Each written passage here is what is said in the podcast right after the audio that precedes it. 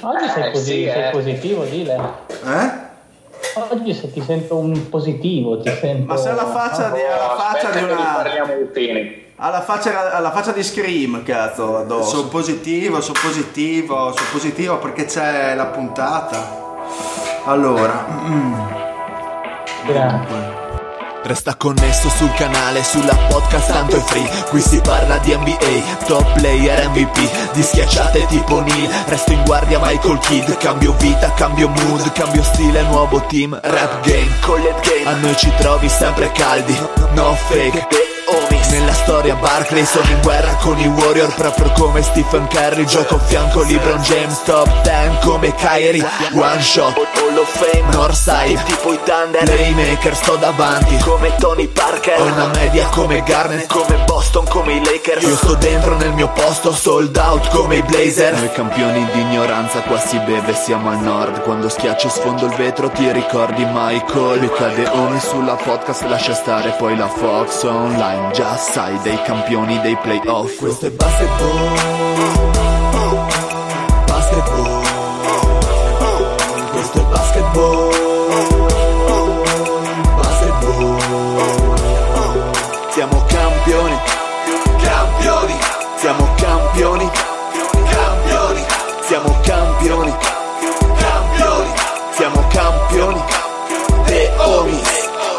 benvenuti a questa nuovissima puntata di The Homies. State ascoltando la voce del Dile con me lo zio.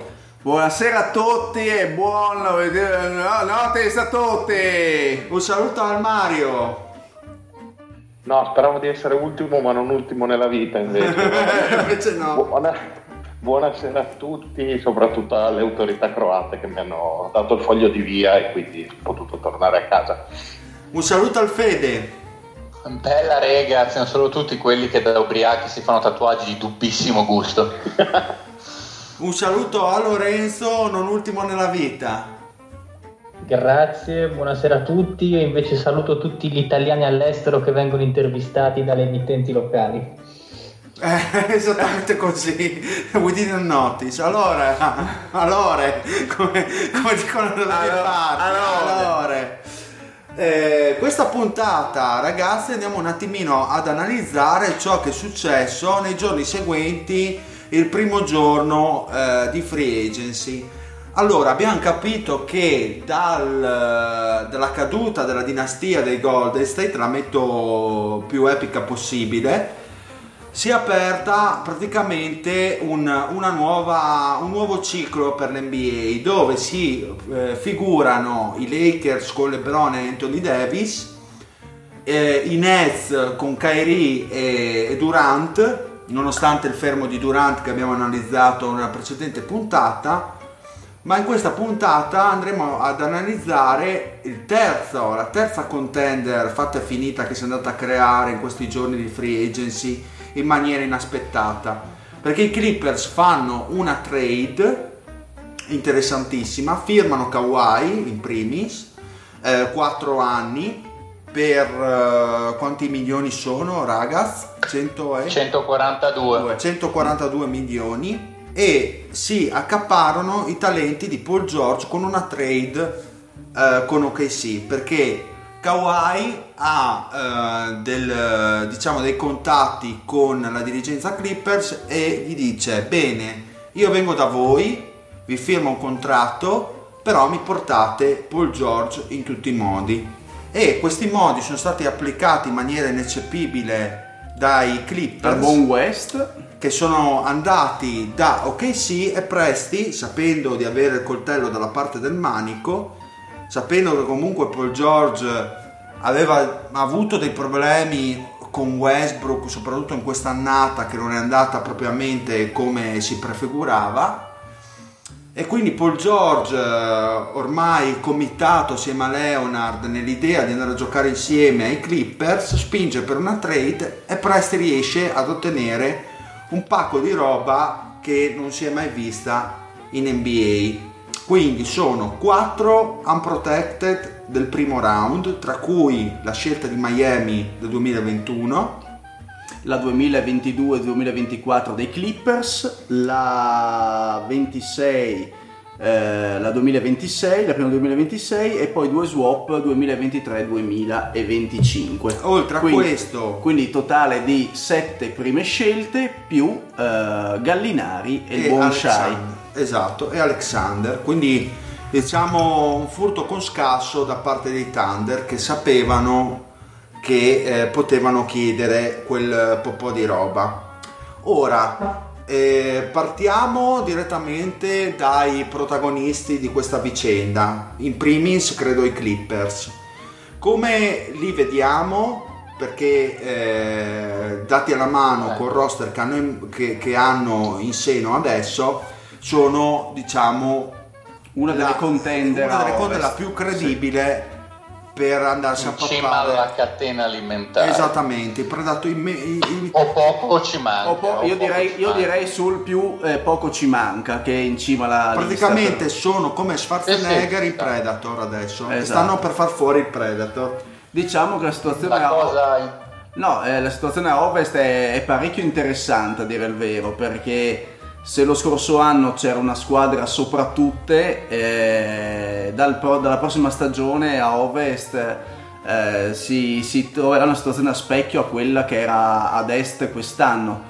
Quindi quattro squadre decisamente sopra la media e altre molto lì appresso, nel senso che abbiamo i Golden State che eh, sappiamo insomma chi sono, non serve nominarli, abbiamo i nuovi Lakers eh, che non sono riusciti nel quadro finale ma comunque riescono ad avere una squadra eh, piuttosto competitiva anche con la firma di Cousins, eh, questi Clippers, eh, abbiamo Denver e poi subito dietro... se- se- Utah. Io- esatto, subito secondo dietro... me non sono quattro, secondo me sono sei. Sì, Anche sì, no, nel senso... qualunque di quelle No, sei può uscire appunto, stavo, stavo dicendo che a poca distanza, secondo me, eh, ci sono Utah che si è rafforzata benissimo, Portland che ha tassellato, secondo me, nei punti giusti, e, e poi chi manca anche, perché c'è...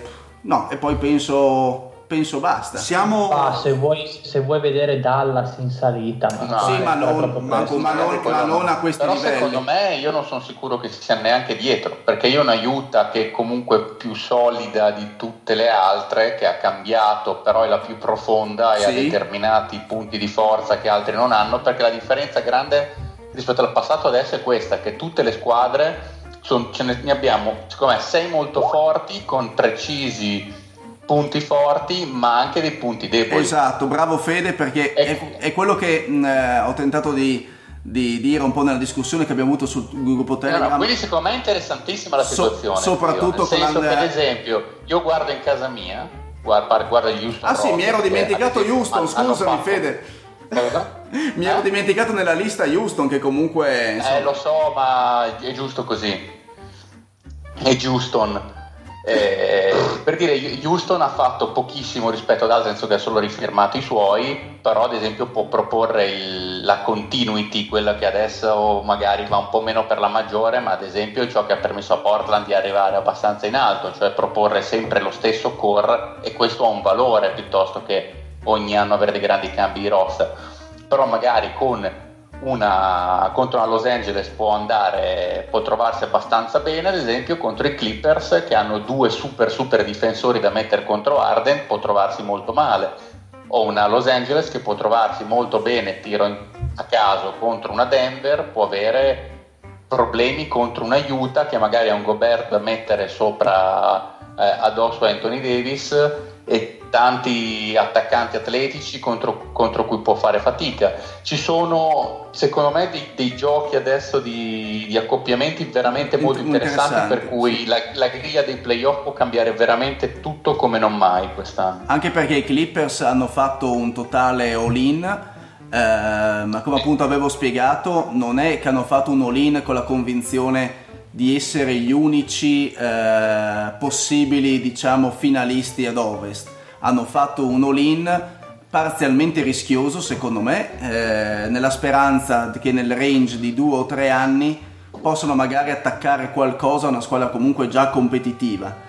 eh, perché ricordiamo che questi Clippers sull'onda forse dell'entusiasmo, delle difficoltà, non lo so, comunque di una coesione di squadra non indifferente, sono arrivati a successi, a successi insperati la scorsa stagione e ovviamente con l'ingresso di Leonard e, e Paul non possono che eh, si con Paul George non possono che, che, essere ancora più forti. Sta di fatto che fra tutte queste squadre eh, diciamo a livello di roster forse quella completa in ogni reparto è Utah.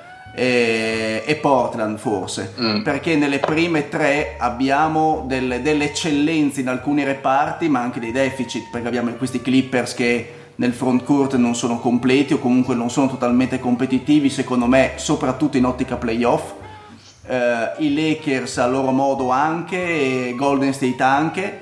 è ovvio che nei loro giocatori principali si parla appunto di, di, di assoluti eh, però appunto per quello che diceva Fede sono pienamente d'accordo, cioè c'è una sorta di, uh, di incastro di gioco e di, di, di, tattica che si pronuncia molto interessante. Eh, ecco, fu- prima di fare discorsi generali focalizziamoci su cosa cambia eh, per i Clippers e cosa comporta questi nuovi innesti a livello, a livello tattico-tecnico e dopo magari ci focalizziamo sul fattore delle scelte e sul pacchetto che è stato dato.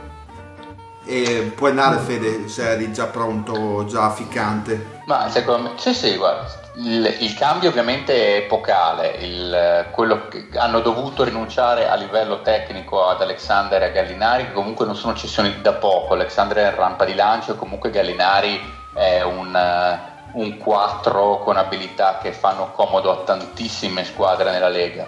Resta il fatto che probabilmente una coppia difensiva così eh, di due giocatori che possono indifferentemente giocare tra, tra, da, in posizione 2-3-4 non si vedeva boh, dai tempi di Pippen e Jordan probabilmente come abilità overall. E questo fa tutta la differenza del mondo anche perché in questa lega in cui di fatto le ali piccole con grande capacità di attaccare eh, fa tutta la differenza del mondo avere la capacità di mettere di due difensori così addosso a chiunque è semplicemente impressionante e offensivamente sono perfettamente complementari a mio avviso, sono entrambi in grado di giocare in isolation e entrambi possono giocare, soprattutto Paul George, off the ball.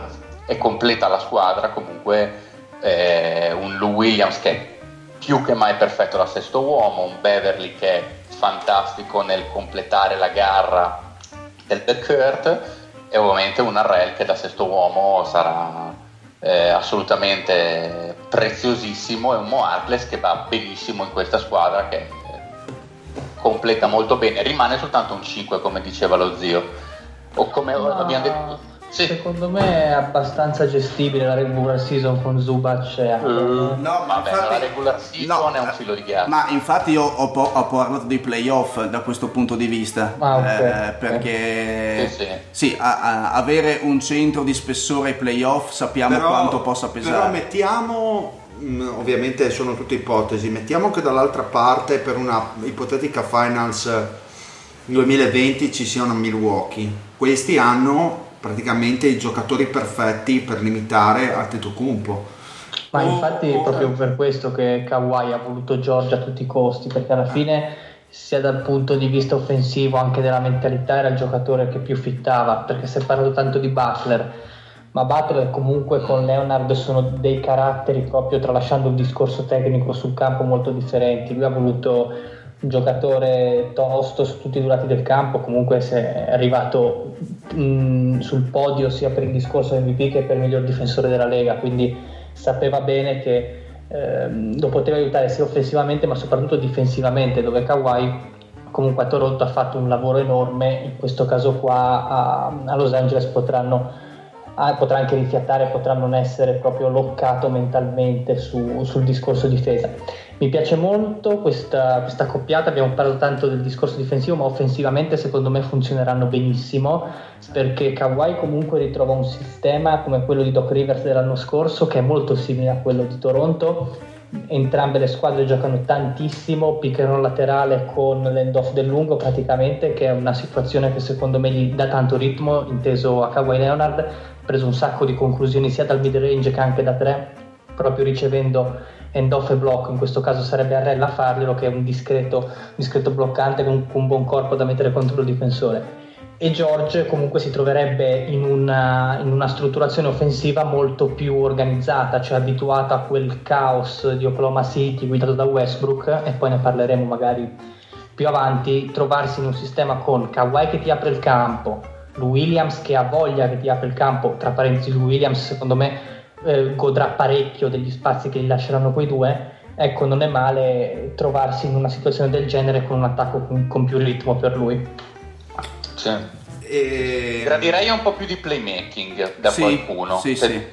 L'unica Manca, cosa è sì, perché Kawhi comunque non è mai stato un mostro a passare la palla. E Beverly nemmeno. No. Sì, esatto. Lou Williams probabilmente tra, tra gli esterni il miglior passatore nonostante sia primariamente uno scorer mancherebbe un playmaker secondario perché comunque rimane una squadra tendenzialmente di grande quoziente intellettivo cestistico quindi non c'è bisogno della singola persona che fa 10 assist di media con visioni particolari. È una squadra che di assist andrà molto di sistema tipo i Celtics di due anni fa. Ma, ma infatti quelli in cui Orford era il vero playmaker. Io mi, aspettavo, Però... io mi aspettavo la pazzia seguente ovvero firmare un rondo al minimo nonostante non sia un giocatore costante e magari vittima della sua stessa persona, però all'interno magari di una gerarchia così stabile, di una formazione, eh, di una realtà così ben strutturata, poteva essere quel qualcosa in più come playmaker secondario. Poi alla fine è andato ai Lakers, ecco. Non l'avrei visto male. Non so cosa ne pensate. Mm, Oddio, Rondo è sempre una personcina molto difficile da leggere, quindi cioè, magari in un contesto così pieno di star power avrebbe mantenuto il suo posto. Non lo so, è preferito rimanere a Los Angeles, è preferito puntare su quel progetto lì, magari proprio i Clippers non volevano metterselo in casa, eh, bisogna vedere sì, anche quello. Sì, sì, io te crederei di più tra l'altro a questa qui, non mi stupirebbe. No, comunque, per il discorso eh, playmaker secondario adesso il mercato comunque non è che fosse così florido, così ricco perché o quelli forti li andavi a, stra- a strapagare, vedi Orford non avrebbero eh, potuto sì. farlo per incastrare le cose, oppure di gente veramente eh, utile sotto questo punto di vista non, non penso di vederla. No, boh, ad esempio la firma che ha fatto Memphis firmando Tyus Jones, eh, è vero, non è un giocatore assolutamente da mettere titolare, ma da farti un 20 minuti uh, di gestione palla nella second unit, secondo me ci sarebbe stato bene. Cioè una... eh, ma non c'era spazio, zio. Cioè, appunto, tutto ma ridotto a in. Realtà, boh, ma in realtà ho preso 7 milioni, adesso non so a livello di MLA come, sia messa, come siano messi i Clippers, però Uh, I Clippers non ne hanno di, di ah, tasse di eccezioni. Ah no? Nessuna? Boh, perfetto. No, no. E allora, eh, allora la, la room non gli è rimasta? Mi sembra che la room gli sia rimasta però, però non so. Io qua su, sul mio PDF abbastanza aggiornato su altre no, eccezioni non, non, ho niente. Mi pareva che comunque quando sei sotto al capo e la room exception ce l'hai, non hanno fatto... l'hanno assorbito all'interno del... No, no, ma loro, no, loro, loro sono Ce l'hanno, dici? Ok, allora Ovvio, l'hanno assorbito all'interno del, del, del cap Kawhi, quindi esatto. hanno rinunciato alle eccezioni, dovrebbero avere la room, con cui ad esempio i Lakers hanno firmato Avery Bradley, dovrebbe essere così quantomeno. Ah, devo poi, scrivere una lettera poi, di reclamo a Jeff Segel. No, ma, do, do, ma, ne sa più o meno 156 volte più di me Segel, quindi... Comunque è una squadra che difensivamente è una squadra veramente mobile quella dei Clippers, sia in attacco eh, che in difesa e secondo me trarrà giovamento nel fatto che secondo me saprà aprirsi e chiudersi a una velocità così, così incredibile che potrebbe sopperire senza problemi a, all'assenza di un centro diciamo classico che in situazioni più eh, di difesa lineare, orizzontale, magari potrebbe far sentire la mancanza, però eh, effettivamente insomma secondo me è una squadra tra Beverly, Leonard e Paul George capace veramente di difendere dall'1 al 4 senza alcun tipo di problema. Parliamo aspetta, delle... quindi tirando, aspetta, eh, eh dile, facendo quindi un giochino che abbiamo parlato che tutte le top hanno un punto debole, quindi si può riassumere il punto debole dei Clippers, quindi come mancanza di, play secondario. Ecco. E anche, magari... no, secondo me a livello di playoff, anche, a meno che Zubac non abbia una crescita diciamo alla REL dello scorso anno per intenderci, secondo me a livello di playoff anche, anche sotto potrebbe pagare con squadre di, di alta caratura.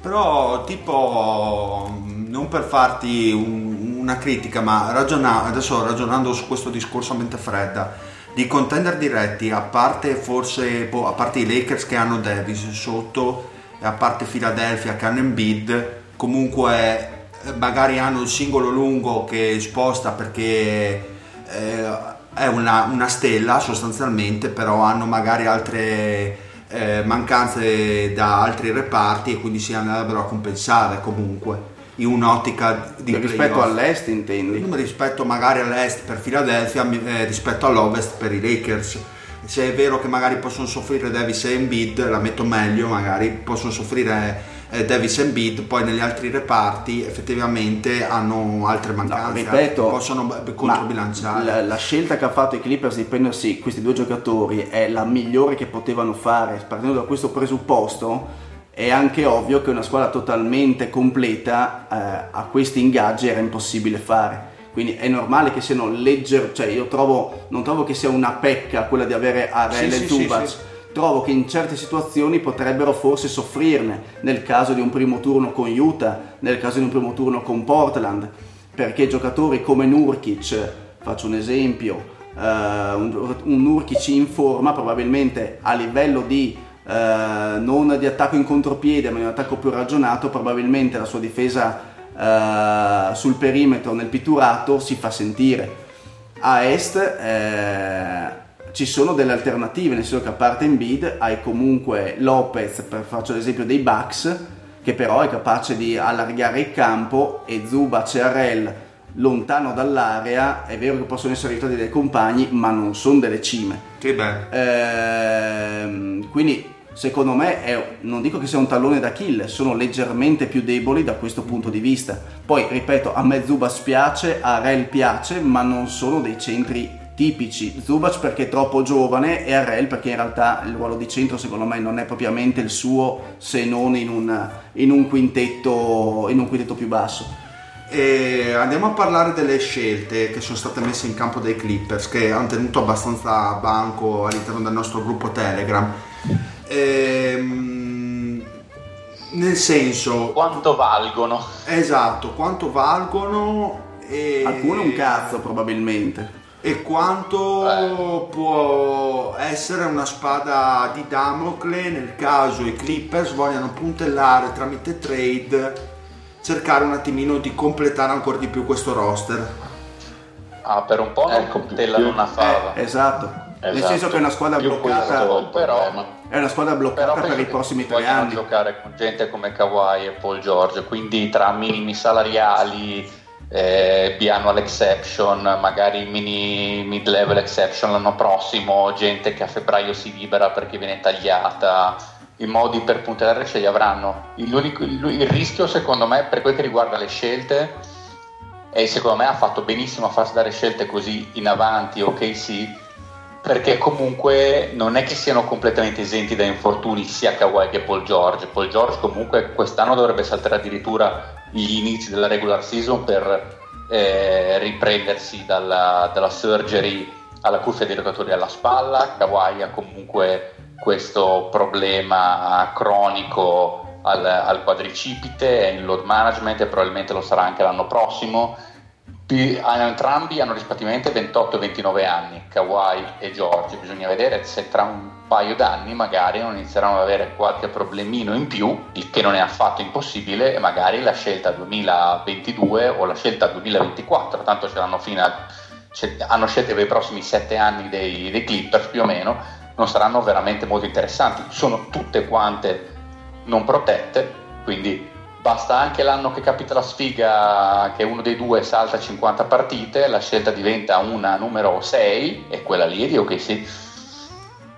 Mm, a, livello, a, livello razionale, a livello razionale, parlando delle scelte e dei discorsi che sono stati fatti sul gruppo Telegram, eh, hanno fatto bene i Clippers sempre e comunque. Sempre e comunque. Ok. Cioè non potevano... Sempre Ma- comunque. ma secondo me Prendere- cioè, non è una follia come no, quella che fece assolut- Brooklyn eh, No. qualche anno fa. Poi comunque cioè, in NBA alla fine hanno dato scelte del 2025-2026 sono ere geologiche. Cioè sette anni fa i Thunder erano in finale di come erano in finale NBA con eh, Westbrook 2011. Ware- Ar- eh, esatto, 2012. cioè, Esatto, cioè cambia completamente il mondo NBA in sette anni, quindi Sì. va a sapere cosa succede. Ma poi come è stato detto dappertutto, loro hanno di fatto tradato per due giocatori, perché senza Giorgio e neanche Kawhi erano presi alla gola, non potevano fare altro. L'alternativa cos'era? Tenersi le scelte e rimanere la mediocrità e vedere Kawhi andare ai Lakers, perché sappiamo che sarebbe andato ai Lakers, non, non- non c'era verso. Eh, andiamo con gli altri attori all'interno di questa trade. Un altro principale, ovviamente, OKC e i Thunder. Come vediamo Oklahoma eh, nell'ottica di tutti gli asset che ha preso e nell'ottica del rumor che è venuto fuori questi ultimi due giorni, ovvero che sembra che Westbrook e la società stiano lavorando per una trade. Quindi Oklahoma è più improntata a un rebuilding piuttosto che a quello che magari pensavo io per dire, ovvero quella di tenere Westbrook ancora un paio di anni, cercare tramite quegli asset di portare vicino qualcuno e cercare un attimino di eh, rimanere sulla cresta dell'onda o comunque andare ai playoff e rendersi competitivi. Invece cosa è scattato anche secondo voi a Presti dopo questa trade? Posso dire una cosa al volo, poi vi lascio parlare? Sì, in due anni li vedi a Seattle?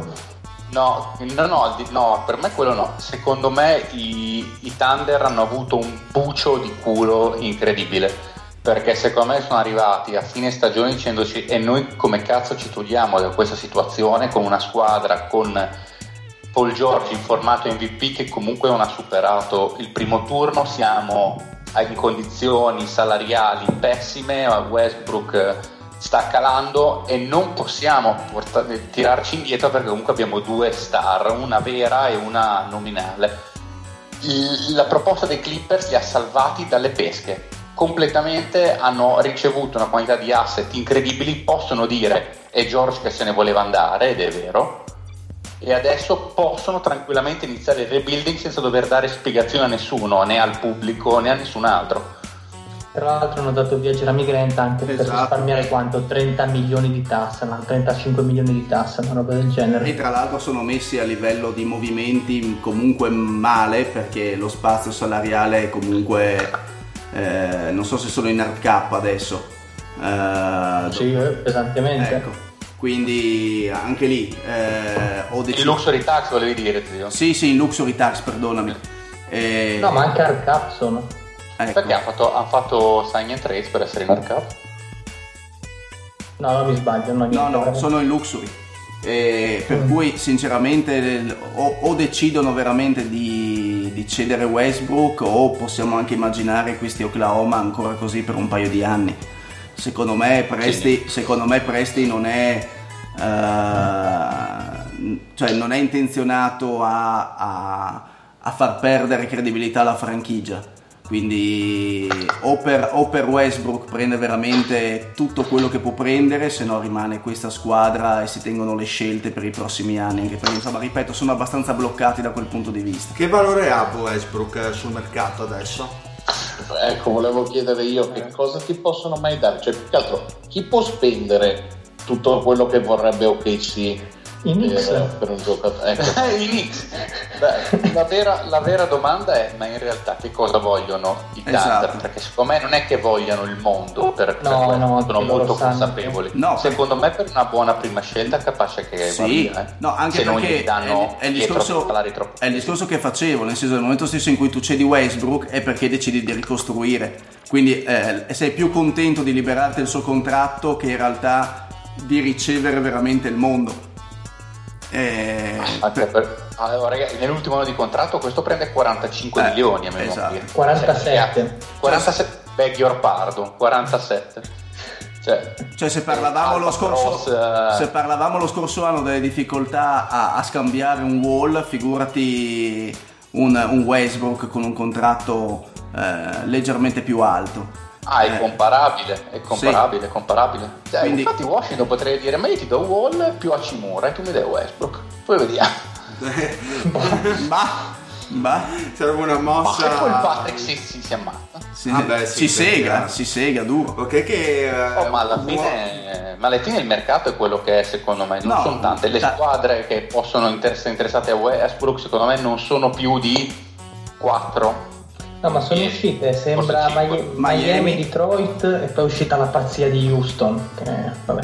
Eh, l'ho, l'ho letta, io Tu secondo me parli- non è, è È impossibile. impossibile, sì.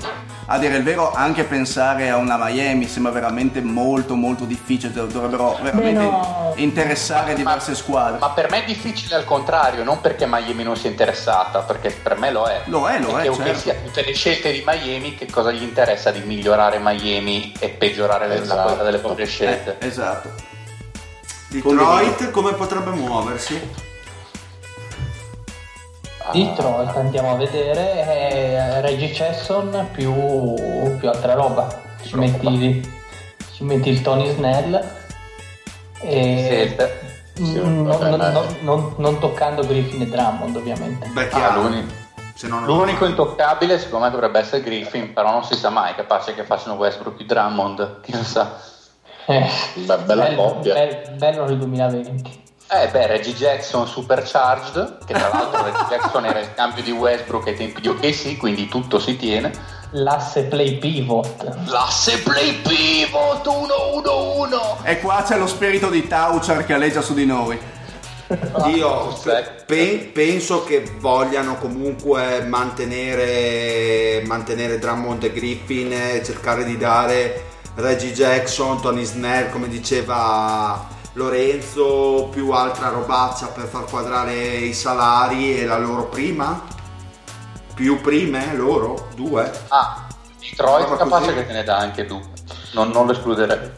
Detroit ce l'hanno tutte le loro quindi Secondo me è una, divertirsi è una delle cose più plausibili. Andiamo col terzo protagonista di, di questa trade, diciamo per vie marginali, ovvero Toronto.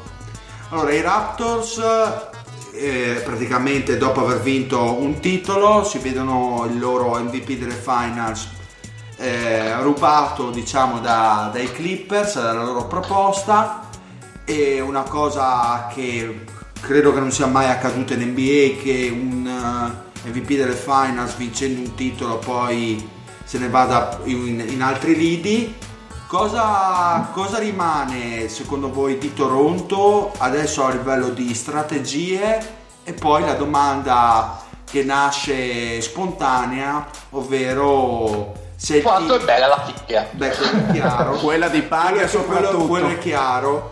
Se trovarsi in questa situazione è, è valsa fare la, la trade eh, di Leonard. Andate.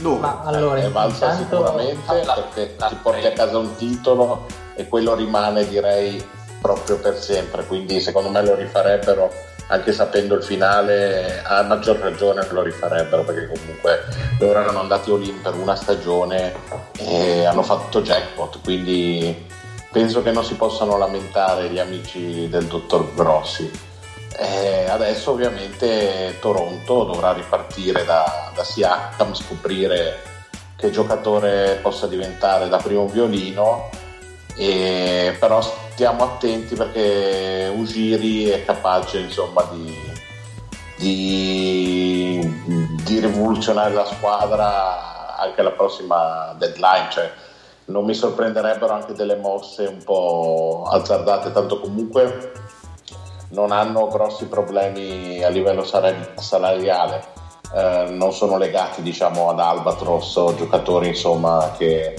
li leghino un po' troppo il mercato. E le loro soddisfazioni se le sono prese quindi possono anche prendersi anche eventualmente dei rischi. Siakam che tra l'altro è uscita la notizia che Toronto voleva bollire perché era uscita questa, questa cosa, questa blockbuster trade che i Raptors avevano proposto Siakam e Robaccia in cambio di Westbrook e Paul George quindi loro comunque ci avevano provato a, a tenere Kawhi perché lui aveva espresso Kawhi ha detto io gioco con Paul George e se magari OKC avesse accettato questa, questa cosa folle staremmo parlando completamente di un'altra, di un'altra storia in questo momento. Comunque sì, sono d'accordo, Toronto una stagione penso abbastanza di transizione. Io su Siakam, Siakam sarà sicuramente la prima scelta offensiva. Non credo che sarà così efficace barra efficiente come l'anno scorso perché avrà tutti gli occhi degli avversari puntati su di lui e poi l'anno prossimo potranno ripartire tranquillamente perché hanno un Lauro in scadenza, Gasol in scadenza e Bach in scadenza, potrebbero fare reset totale però quello che rimane, come diceva giustamente il Mario, che hanno vinto, giustamente hanno messo nel culo non solo a tutta l'NBA, ma in particolar modo agli Spurs. Peccato, eh, dispiace. Eh, ci tenevo a sottolineare questa cosa. E, e niente, sapevano benissimo che al 90% sarebbe stata una scommessa di un anno. Secondo me, col fattore vittoria si erano un po' fatti ingolosire dal fatto che Kawhi potesse cambiare idea. E secondo me, comunque, un po' anche eh, non dico titubato, però ci ha pensato su, nel senso non era così deciso ad andare a Los Angeles, non tanto per una questione di riconoscenza, perché stiamo parlando di uno che la riconoscenza non penso sappia cosa sia, quanto per un discorso proprio di team competitivo. E adesso si ritrovavano in un est non così rafforzato perché comunque però posso dire che questa storia della riconoscenza onestamente io non la, non la capisco cioè ehm, sembra quasi che un giocatore debba essere riconoscente eh, sempre e comunque una franchigia che, dice, che, decide di puntare su di lui, che è una visione secondo me che è prettamente dei fan, non è prettamente degli addetti ai lavori. Nel senso che io capisco quando un fan di Toronto o un fan degli Spurs eh, può lamentarsi perché si sente tradito di un giocatore che comunque nel caso degli Spurs è cresciuto all'interno e nel caso di Toronto comunque si è fatto un all-in per lui per poi portarlo a fare vincere un titolo. Ma eh, un giocatore comunque in primis eh, pensa alla sua competitività in futuro e nella, nella, migliore situazione in cui può essere competitivo, che non ci vedo niente di male. Non no, so ma infatti se... ho detto non tanto per un discorso di riconoscenza quanto per un discorso di team competitivo che ha pensato di rimanere a Toronto. Ok, ok, perfetto. Ma... No, perché tanti ci sono comunque in giro, vedi, c'è sempre questi, un po' questi discorsi qua che girano, che aleggiano, ecco, quindi volevo un attimino dare il mio punto di vista a riguardo. Dicevi zio? No, era venuta fuori di nuovo la notizia, ma penso che questa sia abbastanza ciclica, però eh, emerge ancora di più dopo tutti questi scambi. Nonostante adesso eh, sia veramente divertente, perché si pronuncia una stagione a dir eh, modo divertente, però sono venute fuori le, le solite Uh, le solite voci, adesso non mi ricordo quale personaggio è uscito fuori con le solite critiche sul fatto non, di quanto sia difficile mantenere, di rispettare il contratto per un giocatore, un, un giocatore NBA, nel senso che forse eh, oggi, come forse mai, nel, sì, mai così nel passato, eh, i giocatori non sono più legati ad alcun tipo di contratto, ma decidono, impongono o in qualche modo fanno capire i loro interessi. Eh, Paul George eh, non ultimo, insomma. E, e, quindi volevo sapere, secondo voi, a discapito, cioè ha più senso parlare di eh, rispetto dei contratti o invece di quanto può diventare così equilibrata e divertente la Lega con, questi, eh, con queste stelle che si spostano così facilmente da una franchigia all'altra? Posso dire la mia su questa cosa perché ne abbiamo parlato io e il Tozzi ieri sera. Perché ovviamente il Tozzi giustamente da tifoso Boston dice vabbè eh, Toronto adesso si trova in braghe di tela. E certo che eh, ha vinto un titolo però eh, adesso per Toronto le cose si mettono in maniera complicata allora, mio... Vabbè, ma Tozzi rosica di brutto. No, dai. no, ma, ma secondo me no, il fatto è che bisogna distinguere, secondo me, le franchigie eh, in base un po' alla loro storia. Nel senso, io vi ho posto la domanda prima su Toronto perché secondo me il fatto di vincere un, uh, un anello NBA per Toronto è una cosa che a livello di storia probabilmente non sarà glielo auspico come franchigia ma visto, visto anche il loro passato probabilmente si troveranno quando a ritoccare quei, quei fasti. Bisogna lavorare bene questo è il concetto di base. Però per una franchigia piccola basti pensare anche a Cleveland. Riuscire a raggiungere anche per un anno solo quel livello credo che vada che paghi anni anche di eh, buona borghesia NBA del cla- della classica squadra ben costruita che eh, arriva al primo semifinale e, e via discorrendo. Per una piccola franchigia credo che sia più importante arrivare al titolo. Per una franchigia per dire come Boston invece che ha una storia è importante il titolo però c'è anche secondo me una, un certo tipo di cultura che fa bypassare il fatto del titolo e punti più a rimanere competitivo per, eh, lungo, per un lungo periodo piuttosto che un shot di un anno. Meno questa è la mia impressione. Ma per tipo infatti, di cultura che infatti Boston non l'ha voluto prendere Kawhi. Non ha voluto dare via tutti i suoi asset eh, belli bellini proprio per questo motivo, forse di là. Eh, appunto, secondo me lì è una parte di spiegazione, diciamo, anche alle cose che diceva il Tozzi.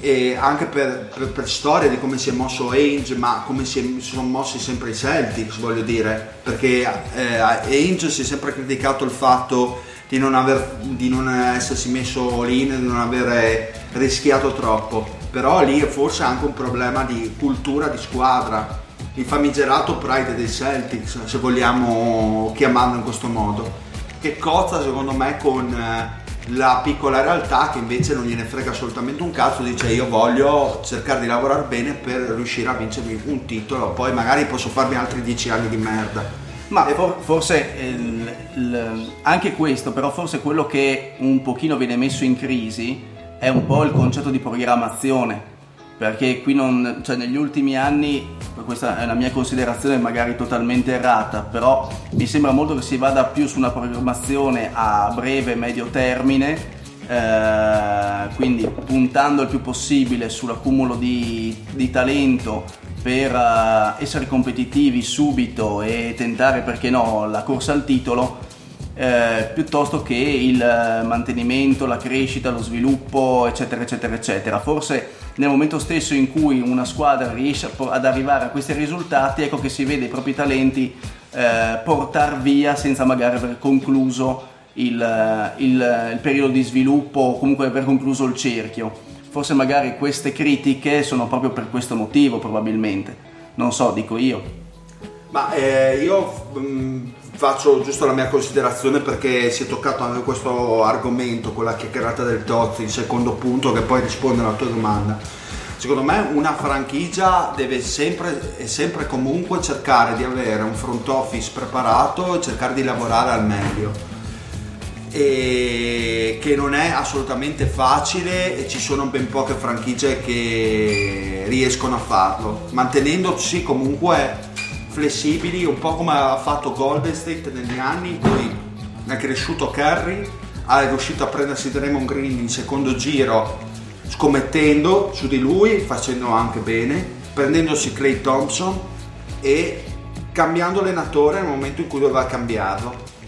E, e guarda caso c'era sempre Mr. Logo dentro a Golden State, è un caso? non, non credo è, è riuscita a lavorare bene, si è messa a livello salariale flessibile per riuscire a fermare Durant ed è riuscita a comporre la miglior squadra NBA degli ultimi vent'anni. Quindi credo che tutti dovrebbero ambire a lavorare in questa maniera qua. Cioè, ci sono squadre che lavorano bene, ma non così bene per riuscire a mantenere una dinastia andate sulle vostre considerazioni. Sì, no, no, d'accordo, non, non ho nulla da aggiungere. Fede, Mario? Anche magari eh, ragionando su come hanno lavorato le vostre, le vostre squadre. Io mi sono perso l'ultimo Molto minuto male mia. conversazione. Non l'ho sentita, ho sentito solo scariche. Bene. Ok. Allora, eh, No, mi, mi faccio le sui 5 secondi. No, niente, dicevo solamente che una squadra deve cercare sempre di lavorare al proprio meglio, sempre bene, questo è assodato, però eh, per fare un paragone, Portland no- no, ha lavorato in maniera buona, però non ineccepibile. I Warriors Sì. Hanno lavorato in maniera ineccepibile negli anni perché, come dicevo prima, non solo hanno scommesso su Kerry, sui suoi problemi fisici, hanno preso anche un Draymond Green al secondo giro che era un undersize e l'hanno messo all'interno di un sistema, hanno messo, ha preso Clay, Clay Thompson e poi quando è arrivato il momento hanno anche preso l'allenatore giusto e hanno sempre incastrato bene i contratti per poi andare a firmare Durant, per dire. Quindi questa è la maniera ineccepibile di lavorare. Fatto sta Ma anche che- solo come si sono mossi quest'estate. Esattamente. Nonostante le difficoltà. Sì, beh, poi, poi questa è la maniera ineccepibile di costruire questa è la maniera una ineccepibile. contender perenne, ovviamente. In un mondo normale a volte basta anche meno. Nel loro caso hanno costruito qualcosa di... che rimarrà negli annali per sempre. E quindi Anche Toronto negli ultimi 12 mesi si è mossa in maniera ineccepibile, infatti stata ripagata in maniera totale con quello che ha fatto. per dire, eh, Beh. partendo da, questo- da queste considerazioni sul fatto di, eh, della domanda dello zio, dei giocatori che sono più legati al contesto, è perché vanno in delle squadre che hanno lavorato in maniera ineccepibile nei mesi in cui la congiuntura gli ha dato la possibilità poi di portarsi a casa i Clippers, quello che si sono portati a casa, i Nets, quello che si sono portati a casa. Eh, E Direi che questo è più che mai vero e aggiungerei che secondo me i, i giocatori iniziano a guardare da qualche anno a questa parte, secondo me negli ultimi due o tre anni più che mai, i- i- le società in grado di trattarli meglio dal punto di vista della gestione medica e fisica. No, ma ne la riprova anche più un discorso più generale, proprio a livello, oltre che solo questione medica e fisica, anche come si muovono a livello sia di pubbliche relazioni, trattamento certo. dei giocatori, ed è il motivo per cui, e non me ne voglia Lorenzo, i Knicks sono veramente schifati da tutti. No, no, ma vai, vai, vai con la mannaia. Cioè, anzi, l'unica anomalia sono i Lakers che nonostante uno dei peggiori eh, una delle peggiori dirigenze è riuscita comunque a, a tirare vicino due Eh, boh, è forti culo un po'. Eh, Sì, sì, no, perché, Perché LeBron voleva andare lì eh, perché sì, perché si è sì, partita esatto. da quello. Voleva andare lì perché sì, ma come, co- come Jimmy Butler voleva andare avanti perché Certo. sì. La differenza è che uno è Jimmy Butler e l'altro è LeBron James. Se sì, fosse stato sì. Jimmy Butler l'anno scorso voleva andare ai Lakers, adesso avrebbero sì Jimmy Butler ma anche un, un bel chi se ne cula, non è che Sì. Anthony Davis magnerebbe per andare a giocare. Ma, ma infatti la normalità sono i Knicks, nel senso hai una dirigenza eh, che De fa merda. pena e, e- e i giocatori, soprattutto quelli di alto livello, giustamente ti guardano con sospetto. Ma è giusto che sia così. E per tornare al discorso, è vero che i giocatori iniziano a guardare tante cose eh, nel contorno di una società e, e secondo me, per esempio, come si è mosso Sean Marks in questi anni ha fatto capire che tipologia di, di organizzazione hanno una squadra come Brooklyn. E io sono convinto che per Durant e per Irving eh, sia pesato perché loro alla fine potevano andare dove volevano in coppia. Anche per loro era il discorso simile a quello di Kawhi e di Paul George. Magari a loro interessava relativamente dove ma cercavano di mettere insieme una squadra per conto loro Tra l'altro, a conclusione di questo discorso, Clippers e Nets sono forse le due squadre con le infrastrutture migliori. I Clippers hanno un centro di allenamento che è super mega iper moderno, all'avanguardia per macchinari, eccetera. E i Nets hanno un- un'arena spettacolare che ha poco a che fare con le altre arene NBA. Ma dire. mm, la lezione che abbiamo imparato da questa pazza free agency e da quello che comunque si è creato da questa pazza free agency, perché la mia percezione è che questo, tutte le mosse che sono state eh, fatte praticamente aprono un ciclo almeno di 4 anni di NBA. Dalla, da- dalla- diciamo dalle rovine dei, dei Golden State, non so se siete d'accordo con la mia proiezione a lungo termine, perché è vero che Ma possono sparigliarsi 4 magari un po' lungo, però 2 o 3 sì.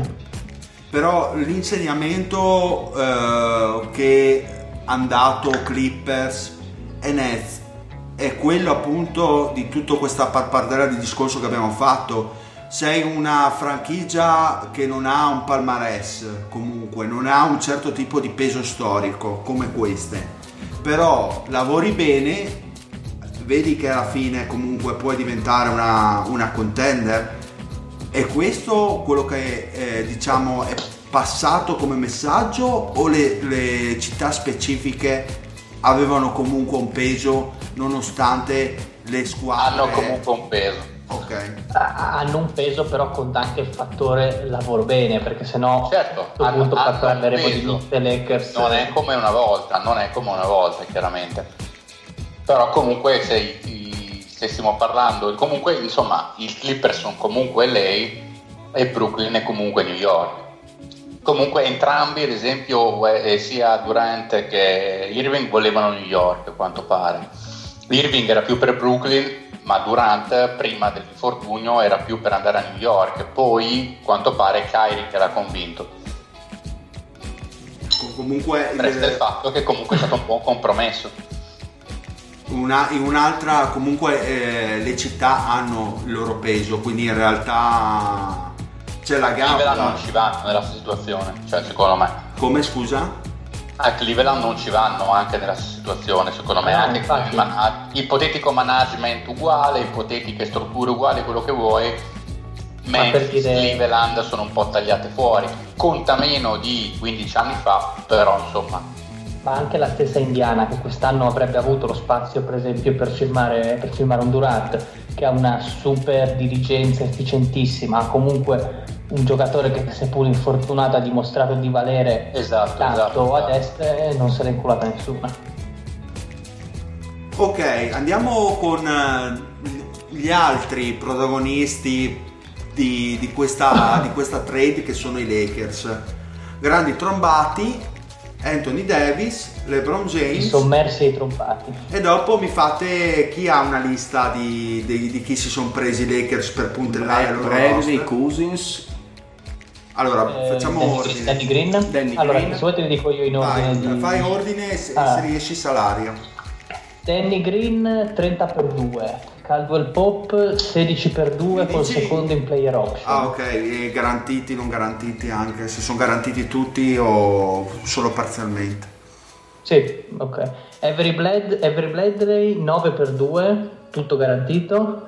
Ritorna Javal 8.2 per 2, Cousins eh, 3 milioni e 5 singolo annuale, Quinn Cook e Caruso entrambi sui 3 milioni, Rondo a 5 milioni in due anni e vabbè Troy Daniels e Jared Dudley 1 milione e 6 a testa.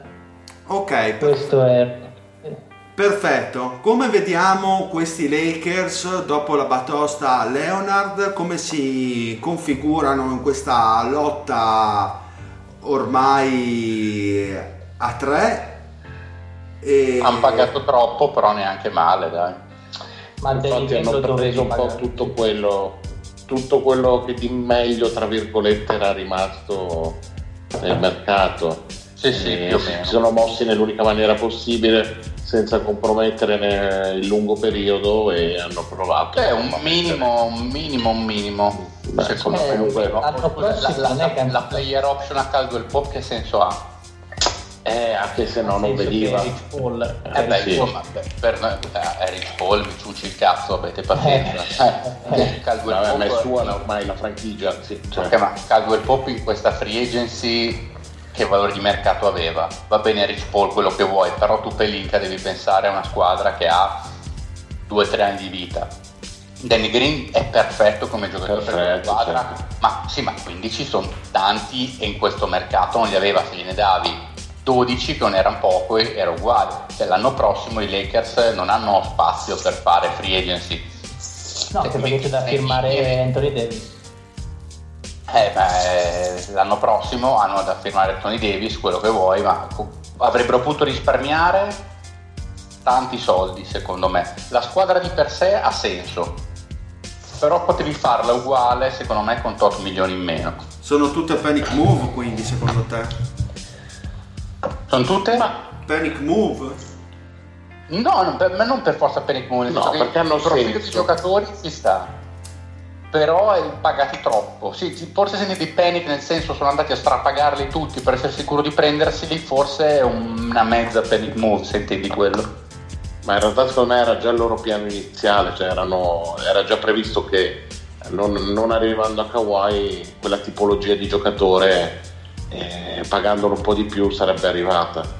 Mm, ribadisco, ehm, molto bene per quello che era rimasto, nel senso che comunque hanno un supporting cast quantomeno, quantomeno dignitoso e poi si sa che LeBron tutto sommato eh, con questo tipo di giocatori penso soprattutto magari al Queen Cook della situazione Danny Green Bradley, può magari preso. scusa? A quelle cifre Bradley non è male, anche se è abbastanza Ma bollito, insomma, però. insomma No, Bradley, Bradley è un po' negli anni.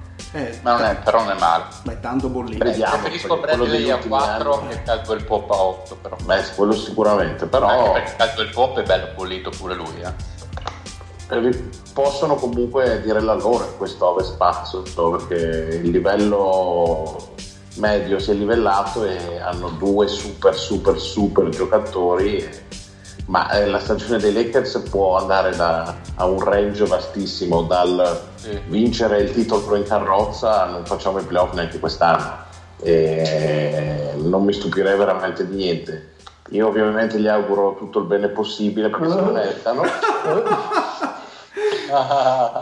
E- Io comunque sono contento del fatto che. Kawhi non sia andato ai Lakers. Sono Beh, molto beh, quello contento, sicuramente perché dà un grande equilibrio ma sono contento anche per LeBron, nel senso lui ovviamente non la penserà come me, però essendo io un lebroniano, con un altro, con, con quella squadra assurda sarebbe stato non aggiungere valore alla sua carriera, considerando che carriera straordinaria ha avuto. Se a 35 anni riesce a vincere così contro degli avversari assolutamente al pari dei Lakers e non una differenza di livello tipo Golden State degli anni scorsi contro tutte le altre, quello aggiunge qualcosa, aggiunge veramente tanto e lo manda ancora di più nell'empireo e anche gente che ancora non lo considera tra i primi 5 di sempre de- potrebbe essere costretta a ricredersi.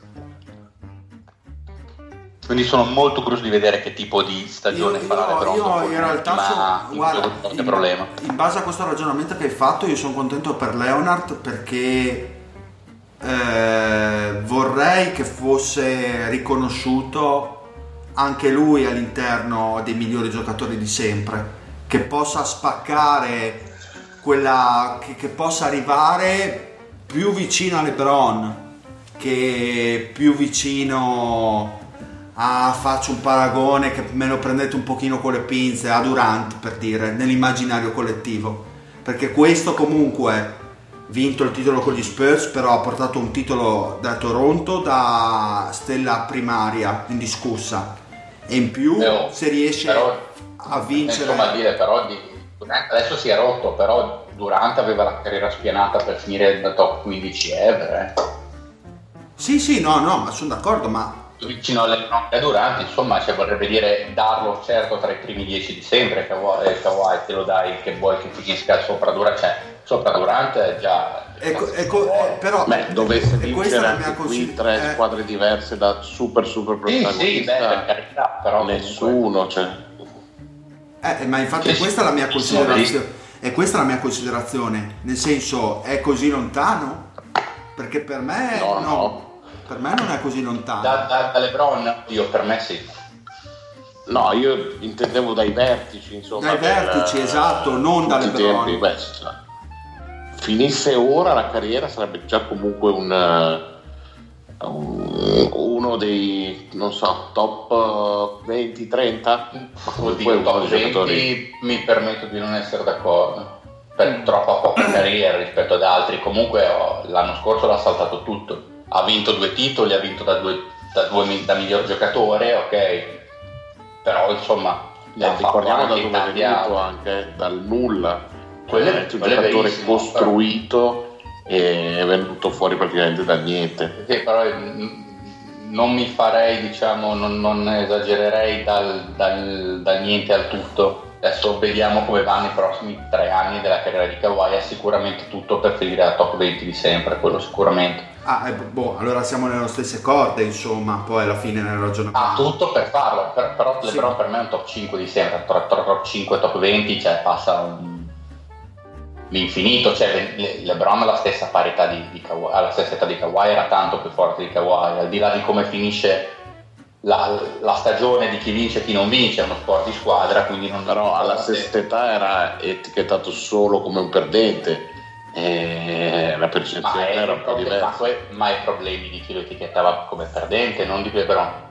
Cioè, se tu etichetti come perdente un giocatore solo perché non, non alza il Larry O'Brien Trophy alla fine della stagione e non guardi a quello che ha fatto in tutta la stagione, è un problema tuo, non è un problema però. E, perché- e- e qua si sente tutto il megredismo che esce fuori. eh vabbè ma Ma in realtà non stavo pensando a McGrady, stavo pensando agli Stockton eh, e ai Barclay di questo mondo, in questo momento, perché McGrady non puoi neanche nominarlo purtroppo in questo Empireo. A livello più basso sì, sicuramente, però in generale in uno sport in cui si gioca in 5 definire com'è un perdente un giocatore senza guardare a quello che ha fatto per mettere la propria squadra in condizioni di vincere, anche se poi non vince, secondo me è da gente che Sì. cioè, può anche dedicarsi a un altro sport oggi come oggi. LeBron è un giocatore generazionale, Leonard no, sinceramente. Per Vabbè, sono entrambi generazionali, Ma ma anche anche no. LeBron è epocale.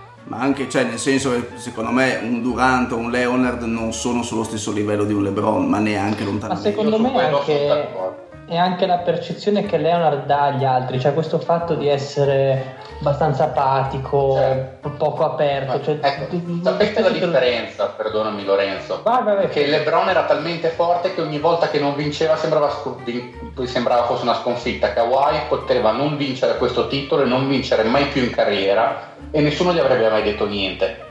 E quella è la differenza tra i super, super, super grandi e i top 20 che comunque è una cerchia ristrettissima. Ogni volta, che, ogni, volta ogni, ogni anno che Jordan non vinceva il titolo, anche se non era colpa sua perché dominava contro Detroit e c'era Pippen che quittava gara 7 negli 87-88, la colpa era di Jordan perché era lui quello visto in quella maniera. È lo stesso problema che potrebbe avere Kerry in, queste- in questo discorso che facciamo. Kerry è, Kerry è particolarissimo secondo me perché Kerry le, le ha tutte, non so, ha più pass di molti altri a mio avviso. Non so perché sia percepito così, è veramente un unico, ma hai ragione, Dile, ti do ragione, dovrebbe- è un discorso che andrebbe fatto per Kerry, però secondo me per lui si trovano più scuse che per altre, alcune volte giustamente, altre volte meno giustamente. Però E sare- mm. è, è- è un giocatore generazionale, punto di domanda, Kerry. Sì, eh, per Dio ha cambiato Eh beh, Ha Per- completamente miglior tiratore della storia Sì, sì, sì. Ma ha cambiato il tipo di carriera di giocatori che sono in NBA con lui. Cioè Lillard iniziò a tirare da 9 metri perché c'era Kerry. Ma poi Curry ha la fortuna di essere, fra virgolette, l'uno qualunque. Nel senso che Mm. il giocatore che cresce in Italia e guarda l'NBA per migliorare, dice voglio diventare così, cioè fisicamente non puoi diventare un LeBron, ma puoi diventare un Curry. Cioè è quel, è quel, Ah, è quel- sì. è quel giocatore pieno di talento che ti sposta un modo di vedere il basket che però è vicino a te, perché comunque è un giocatore di altezza, fra virgolette, normale, con un fisico pseudo normale, e, e tutti dicono, beh, ma perché se lui non è diventato non lo posso diventare anch'io? È ovvio che un Davis eh, o un LeBron o un Leonard o un Durant ce ne sono uno perché c'è anche l'aspetto fisico. E quindi Curry è un modello eh, che magari Leonard sì, a livello un, un LeBron sì, eh, sono fortissimi, però proprio secondo me Curry è, è, è, è l'esempio pratico dell'essere generazionale più che l'aspetto così simbolico dell'essere generazionale. Quindi LeBron, in base a questo discorso, è, discu- è sia il talento che è indiscusso, ma anche il lato mediatico. Curry è il talento che però non ha lo stesso eco mediatico che ha avuto LeBron in Ma carriera. secondo me Curry ha un grandissimo talento, cioè ha un grandissimo, una grandissima risonanza mediatica, più anche di Durant, più anche di Leonard, eh, perché è un giocatore atipico, perché è il classico, cioè è il motivo per cui Iverson è considerato e conosciuto da tutti, perché è il classico giocatore normale che spacca. Eh, e quindi è, è, secondo me quel è, è il talento che sì tanto ma che emerge ancora di più agli occhi delle persone normali, all'occhio del tifoso, all'occhio di quello che ricorda, all'occhio di quello che trasmette la passione. È ovvio che LeBron è uno che ha già il fisico è automaticamente forte se ha talento. Giocatori così che invece spaccano, secondo me risaltano ancora di più. Ma visto che siamo andati un po', diciamo, un po' con questi ragionamenti che sono... Cioè, Anche scusami se finisco il discorso, quando tu vai in un campetto adesso o vai in una categoria che ne so, che può essere quella dei ragazzini degli under 18, non è che trovi gli under 18 che mirano a schiacciare in faccia agli altri, eh, mordendogli gli orecchi e pisciandoli in faccia. Cioè, lo eh, se i ragazzini di adesso cosa fanno? Tentano di tirare da 9 metri. Cioè, è quello che fanno i ragazzini di adesso. Perché Oppure è c'è pieno di filippini simpatici Perché come è- gli escrementi. Perché è, è quello il loro modello di gioco, non è lo, lo lo schiaccione in faccia a tre di loro, è cercare di piazzarla da 9 metri e fare il dito medio a tutta la panca avversaria, quello è. Quindi per dico che Curry è l'esempio.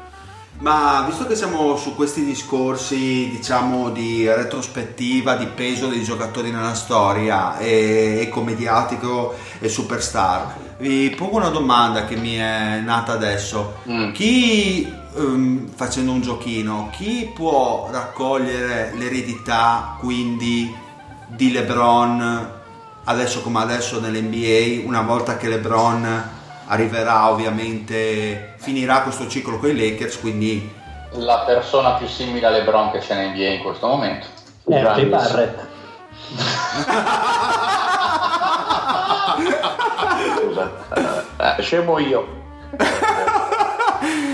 Sì, Mario, come fai a non pensare a Barrett? No, eh, sono stanco, scusate, solo per quello. Quindi tutti Giannis Decisamente.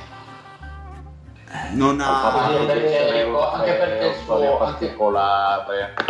Sì, anche perché la sua squadra, ancorché costruita decisamente meglio, ricorda un po' di più la Cleveland del LeBron eh, pre-Miami, cioè non due superstar, ma lui e tanti altri gregari, fermo restando che lui c'ha Middleton, eh, è una squadra fatta meglio ovviamente, cioè lui c'ha Middleton, eh, LeBron aveva Larry Hughes, Larry Hughes.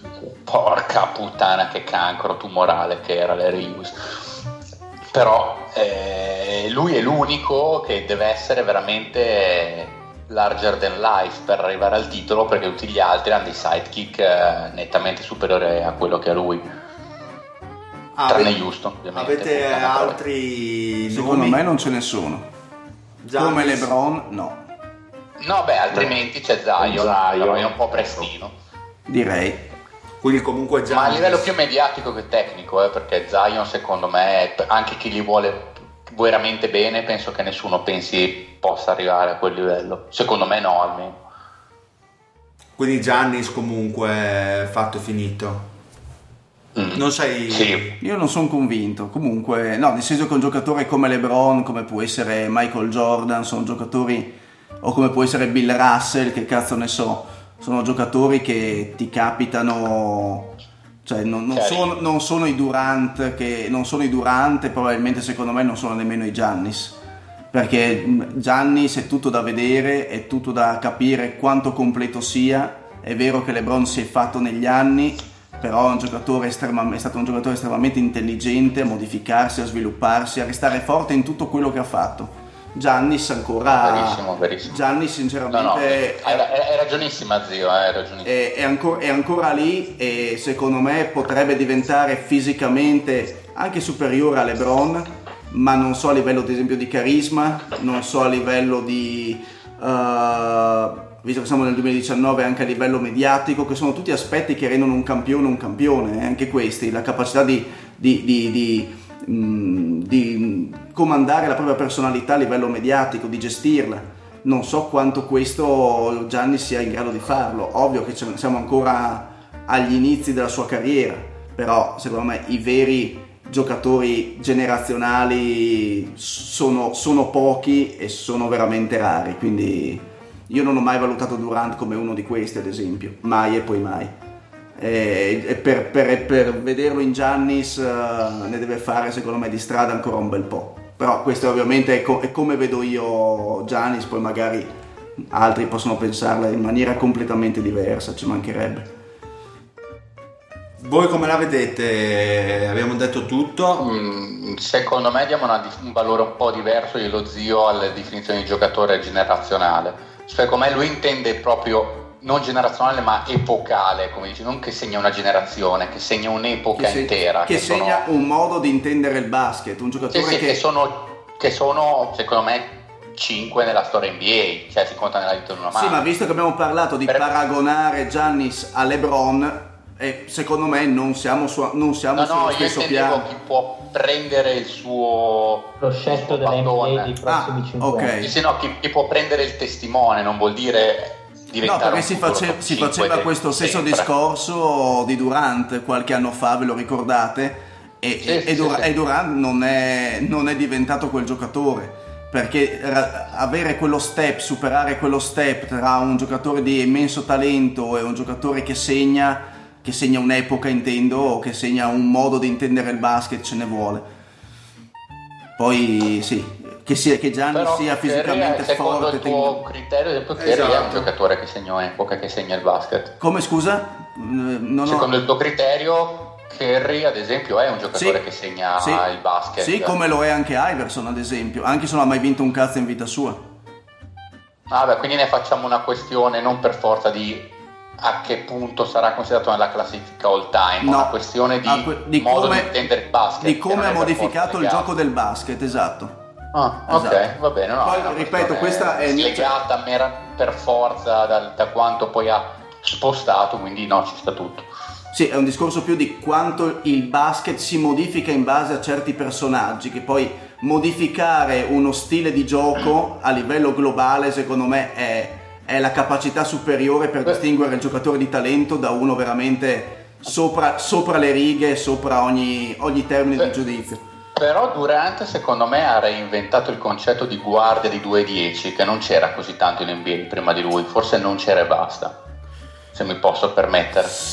È un po' Sì. meno di quanto ha spostato Curry, anzi sicuramente meno di quello che ha spostato Curry a livello mondiale come modo di, con- di intendere il basket, il trionfo, il tiro a tre punti e tutto. Però adesso se- ci pensiamo ci sono diversi giocatori in NBA sui dai 6 e 10 in su commovenze da esterno puro e tutti- di tutti si dice hanno, ha un frame alla Durant, cioè lui è diventato la pietra di paragone per quel tipo di Sì, giocatore. però anche lì... Secondo me in questo senso un po' spostato. Però poi eh, sopraggiunge l'altro aspetto che ti avevo detto prima, cioè l'aspetto anche di mh, quello che distingue poi il campione vero, cioè il campione totale da quello eh, cioè è il- il- la somma delle capacità e delle doti, nel senso che LeBron ottimo giocatore sul campo, capacità di gestire la propria personalità, capacità di gestire i giocatori, i suoi compagni di squadra e perché no, anche un front office. eh, quindi una personalità così forte da, da cambiare anche il, il mondo che gli è intorno. Durante invece sicuramente ti do ragione, giocatore che ha cambiato un modo di intendere un ruolo, però se- molto, molto manchevole da altri punti di vista secondo me, Eh, il che lo rende rispetto alla mia prospettiva eh, su un altro gradino un bel po' più basso rispetto all'esempio che abbiamo preso, cioè Ah, quello di LeBron. sta. Però ripeto, questa è, è- è, que- è que- come vedo io il giocatore che cambia un modo di intendere. Lorenzo, Mario, cosa ne pensate per finire questo discorso? Poi andiamo avanti. Ma io sono abbastanza d'accordo col Fede, secondo me il LeBron sta in un piedistallo a sé stante, però comunque è anche vero che qualcuno che erediti il trono dal punto di vista proprio dell'immagine come giocatore simbolo ci deve essere, anche se non avrà lo stesso impatto fuori e dentro il campo che LeBron. E sotto questo punto di vista Giannis, anche per un discorso della NBA sempre più moderna, globalizzata, mi sembra la figura, figura giusta. Farei un po' un mix tra le due visioni, cioè non sarà il giocatore che verrà ricordato nel Gotha tra i primi cinque, si siederà alla tavola con tutti, eh, con tutti i super campioni come Russell, Jabbar e Magic e Bird per non fare un torto al Tozzi, però comunque sarà uno che verrà ricordato come il giocatore di quei 5-6 anni tra, tra 30 anni quando si guarderà indietro all'NBA 2020-2025. Ecco. Poi comunque verrà a New York nel 2021, Giannis scriverà pagine, pagine, pagine. Di... È un po' come, un po come Zion, eh, Irving, eh, Durant, un po' come loro. No, io spero che nel 2021 Silenzio, a questo festival. Io spero che nel 2021 Lorenzo non compia atti così sconsiderati se non dovesse accadere quello che si sta immaginando ormai da mesi. Mario, tu fai una grossa Allora. citazione o vuoi dare un contributo? Io? Sì, sì, vai, vai. E, e Act Noticed. Ma io sono veramente eh, d'accordo sul discorso LeBron e Giannis con quanto detto insomma, da Lorenzo. È una questione più che tecnica, veramente di, di immagine. È la NBA stessa che ha bisogno di un personaggio del genere, un volto in cui riconoscersi e come ho detto prima la storia personale, il fatto appunto di essere eh, un, un simbolo dell'NBA globale eh, lo porta diciamo a essere il candidato perfetto e il P di quest'anno è solo il primo passo verso la conquista definitiva dell'NBA. Perfetto. Bene comunque la Pacific Division quest'anno, eh, Mario. Ma ti dirò, eh, l'importante Per partecipare. l'importante è non arrivare ultimi, guarda. punto al quarto posto nella division. Alla salvezza, Sì, tranquilla. Buon direi ai che 40 punti. la quarta posizione è vostra, te la concedo tranquillamente. Eh, ma avete messo su una bella squadra, dai. Eh certo. Sì, sì, Con, siamo, siamo con la dipartita di, di Jackson soprattutto. Avete sistemato anche lo spogliatoio, quindi siete inarrestabili. Eh sì, sì. Comunque eh, Vosge mi sembra di aver capito che abbia detto che si sono aperte le conversazioni Miami-Oklahoma City. Eh? Ha scritto si sono aperte le acque, così Esatto. ha scritto. Esatto, così è in travaglio. Ehm, per finire con queste trade, poi magari facciamo in velocità se Fede ha una lista delle, delle mossette che sono state fatte in questi giorni. Sì. La tiro fuori. Ok, Tiralo, Fede, tiralo fuori, Fede, Fede. contiamo che le... Fatto, fatto, a tirar fuori un centimetro e otto non ci vuole molto. Il problema è trovarlo, non tirarlo fuori. Sì, sì, ma ci ho attaccato un chip GPS, non c'è problema. Come alla luce di queste trade, com'è secondo voi la percezione della Lega? Sta meglio di 5 anni fa, per fare un paragone? È più interessante? È più ben calibrata? Come, come la vedete? Ah, quello- Mario? È saltato di lei? Sì. Ripeti la domanda che si... Ah ok. Se, Allora- se è più divertente di 5 anni Eh. fa, sì, secondo voi sta meglio alla luce delle trade che, che sono state fatte? Beh, allora, un campionato più equilibrato sicuramente porta più interesse e, e giovamento un po' a tutti.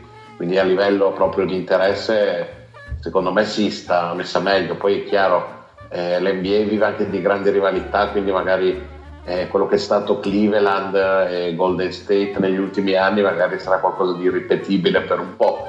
Però penso che l'equilibrio e l'incertezza possa non possa far altro che portare dei vantaggi all'NBA. Io penso Poi sia, sia cioè, più interessante. Basti vedere i playoff dell'est dell'anno scorso. Dicevi... Cosa Lorenzo? No, volevo dire soltanto che non è che è stata tutta questa rivalità Cleveland Golden State, è stata più un gigante contro Golia con quell'eccezione di quell'anno lì, non è che è stata una grande rivalità stile eh, le botte da orbi che si davano nella seconda metà degli anni 90 i Tenix, cioè non l'ho vista proprio come così, Eh, ma una sai, cosa che faceva finali di seguito. No, no, ma infatti dico che ehm, è meglio adesso per, che ci sia questo, questo rimescolamento. Sicuramente. A me per dire più di Golden State eh, Cleveland mi è piaciuta di più la rivalità tra Miami Spurs, nonostante sia stata più concentrata. Me la son... mi è sembrata più accesa, più... Ma perché era più equilibrata forse. Sì, esattamente, esattamente così. Quindi comunque diciamo che queste trade hanno un po' smosso le acque che ormai ristagnavano. Poi le mosse ci divertono sempre, dai. Eh, vabbè. Tranne all'Eddy. Eh beh, le mosse sono sempre il top. Fede, hai recuperato il tuo centimetro e mezzo? Era un centimetro e otto, già è così. me- cioè, almeno non me li togliere, porca puttana. Sì, sì, ci siamo. Vai, ci siamo. vai, vai come una Gatling. Allora, parliamo di quelle nuove, non di quelle che abbiamo già trattato in No, passato. No, quelle no, no, nuove. quelle nuove. Quello che è accaduto dopo. Allora, di Josh Jackson abbiamo di fatto già parlato, direi. Eh, c'è poco da dire su Josh Jackson, se non rammarico che sia una testa di cazzo, eh. Speriamo che... Eh sì.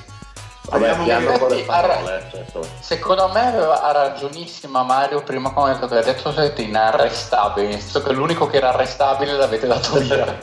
Sì, ha usato il termine giusto, corretto. e, e avete ceduto anche di Anthony Melton.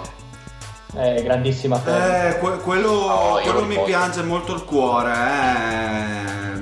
però è stato il prezzo da pagare per tirarsi fuori dal cazzo Josh Jackson e poi andare avanti con le firme di Rubio, far quadrare Saric e, e compagnia cantante. Ma a dire, ma forse il problema di Phoenix, la perdita di Anthony Melton, piangi per altro. Esatto. Eh, vabbè. Poi, riprendiamo da qua dietro che di questo non avevamo parlato. Il- il- la rifirma di Kevon Looney e Warriors l'avevamo detta? Anche se No. di qualche giorno fa ormai. No, No, no, no, no, eravamo passati. Beh, Tre anni a 15 milioni. furto clamoroso. Sì. Ma era già un furto la- quest'anno qua che se non era al minimo poco ci manca, però Cioè, penso sia uno, uno dei migliori contratti NBA, ma proprio di gran lunga. Sì, sì, fantastico. Infatti noi Fantastico, eh, concordo. davamo già per partente Lunei eh, nella precedente puntata, eh. se vi ricordate avevamo forti dubbi che potesse rimanere a Golden State. Vabbè, poi dopo che era, era arrivato Coley Stein, altra presa al minimo Coley Stein dei Warriors, boia. cioè hanno sostituito eh, Cousins con uno 18 volte più atletico di lui, che non rompe i coglioni, che fitta un sistema, un testa di cazzo qui cestistico secondo me limitato, ma che per fare praticamente hanno preso la versione supercharged dei, di Javel McGee. Tra l'altro, hanno- avendo già questi due centri, hanno dato via Damian Jones una seconda per prendere Spellman da Atlanta. Che bellino. Mm. Che ci, mi- che ci- non- che ci sta negli, negli Mi Warriors. dispiace. È un po', un po' spiace, un po' Ma spiace. non so, per, più che altro dal punto di vista di Atlanta, non so perché hanno potuto farla. Eh, non mi era chiaro neanche a me per una, per una seconda poi di fatto. Perché Per una seconda di Sì, esatto. Mion Jones, minchia di Mion Jones. Che pizza. E allora, poi abbiamo i Celtics che hanno rifirmato Daniel Tays a due anni a 10 milioni, boh, Ok. X, Sì. E Jared Dudley al minimo ai Lakers, secondo me... Seconde Ma, ma gioca, ma gioca ancora a basket? Secondo me? Dudley è, è marcio, però è- ci sta. Però in quella squadra anche lo paghi per stare in spogliatoio, Sì, sì, tenere insieme la quello. squadra. Ma è troppo brutto per giocare ai Lakers, dai. È troppo brutto per vivere Dudley. Bella è che è sempre stata una gran presenza in spogliatoio, ma c'è sta faccia tonda da culo che ti giuro non mi è mai andata giù. È vero. È la faccia più tonda del mondo. Cioè sembra, sembra un bambino di tre anni sul fisico di un nero enorme. Sì, sì, sì, ma è così in effetti. È una cosa incredibile, incredibile. Poi? Eh, e poi abbiamo Jeff Green, un anno, due milioni e mezzo ai jazz, che come firma secondo me non è affatto male, ci sta, gli dà profondità. Aumenta, aumenta la profondità, esatto. Ottima presa secondo me di Wilson Chandler e Nets eh, al minimo anche lui, secondo me in quella squadra ci sta tutto. Sì. Per quanti anni, scusa? Ah, Minimo no, per uno. Sì, sì, 2,6 milioni, secondo me 3-4, cioè non, non- più ne hai meglio è ormai nell'NBA. Poi abbiamo Ryan Arcidiacono a Yeah. 3 anni e 9 milioni ai Bulls. Cazzo che forte che è. Ehi. Una-. Un'altra guardia per i Bulls, perché ne avevano poche. Esatto. Sì, tra l'altro, tra l'altro hanno preso Kobe White. eh, Kobe Bryant. esatto. Kobe Ah, White che- Si sta parlando hanno preso Satoransky tra Sì, l'altro, sì. no? Ha preso Satoransky. Sì. sì. E c'è Chris Eh, Dunn sì. che dovrebbe andarsene a breve. Forse ho trovato la Tra 3. l'altro mi sembra che Kobe White in Summer League abbia messo tipo 1 su 27 dai tre- da, 3, punti, una roba abbastanza in- Strano. incresciosa. Cioè non 1 su 27 ma comunque pochissimi. Una partita non so se ha fatto 0 su 7 o qualcosa del genere. Benissimo. Dopodiché abbiamo i 76ers che rifirmano James Ennis eh, per due anni a 4 milioni e 1, quindi 2 milioni l'anno. Il secondo anno player option, se ricordo bene, però comunque benissimo, perché per in molto playoff. bene. sì. Il fortissimo Miller due anni a 14 milioni ai Pelicans. Non mi ricordo se secondo sia una player option perché qui non ce l'ho segnato. Aspetta che te lo dico, che hai detto Darius Miller? No, tutto... Darius tutto- Jones. Darius Miller, scusa, Darius Miller. No, sì, è, hai è- è senza opzioni. Ok. biennali dati da, da parte dei Pelicans, un biennale via l'altro direi. Chiara la strategia. Allora, i Clippers che, segna, che riprendono Rodney McGruder a 3 anni a 15 milioni. Buona mossa. Mm-hmm. Sì, sì, ci sta, ci sta. Eh, Marianovic, 2 anni a 7 milioni a Dallas, a più perché Marianovic è il mito assoluto. Secondo me si poteva fare, si poteva dargli me- di meno, però ci sta come giocatore. Ok. Marcus Morris, 2 anni e 20 milioni agli Spurs, che a me non dispiace. Bella. Bella. A me non dispiace per niente. Ci sta tutto, I- giusto dove allo gli Spurs vanno ai playoff l'anno prossimo? Per me sì, da ottavi, settimi. Il vecchio cuore Spurs. Eh sì, comunque, voglio dire, non si... La vabbè, maniera la trovano sempre. Sì, beh, poi ritorna De Jonte Murray, ha preso Morris che come tipologia fitta benissimo, secondo me, ci sta. Perché no? Perché no? Mi sembrano più forti dell'anno scorso nel complesso. Ok. Region Rondo due, due anni a 5,2 mili- a 5,2 milioni, secondo me sono circa, cin- circa 5,2 milioni di troppo. un paio di anni di troppo. Esatto, anche due anni di troppo. Cousins un anno a 3 milioni e mezzo, i Lakers, e per me ci sta tutto. Ha Sì, senso. sì, sì. ha senso e l'ha voluto eh, Anthony Davis. Anthony Davis se non, se non sbaglio e- ma ci sta soprattutto Sì, in questa dai, hanno giocato bene insieme. sì sì Il problema di Cousins è come lo faranno giocare, considerando che LeBron comunque ha questa sinistra tendenza a far giocare tutti i suoi compagni di squadra sul perimetro. Cousins aveva bisogno di un po' più di tocchi spalla canestro, perché comunque la sa smistare molto bene la palla dal post. Bisogna vedere. assolutamente voglio vedere quanto giocherà LeBron l'anno prossimo nel senso che un load management magari da 65 partite 32-33 minuti di media secondo me gli farebbe solo bene Tra l'altro è uscita la notizia non tanto riguardo i minuti quanto la posizione che LeBron parrebbe giocare proprio da starter. Play puri. Play puro. Vediamo, vediamo. ci starebbe sarebbe molto interessante secondo me Ma secondo sarebbe anche la me cosa giusta fanno un load fatto management comunque se tutto stato. sì. Secondo me fa load management solamente se tutto va bene e, e si dimostrano una squadra che va ai playoff tranquillamente, se no si sa come ha ragione ovviamente LeBron. Se ha il presentimento che le cose possono andare a sud, se le gioca tutte e altissimi minutaggi. Anche perché l'ha fatto quest'anno il load management. Eh, Eh, non è che sia andata Eh, beh dai, però si è fatto male. Sì, ok, ma non, non ha bruciato le tappe per rientrare, ecco. No, quello sicuramente, beh, quello giustamente tra l'altro, oserei dire. Meno male, altrimenti non avrebbero la 4 adesso. Mm.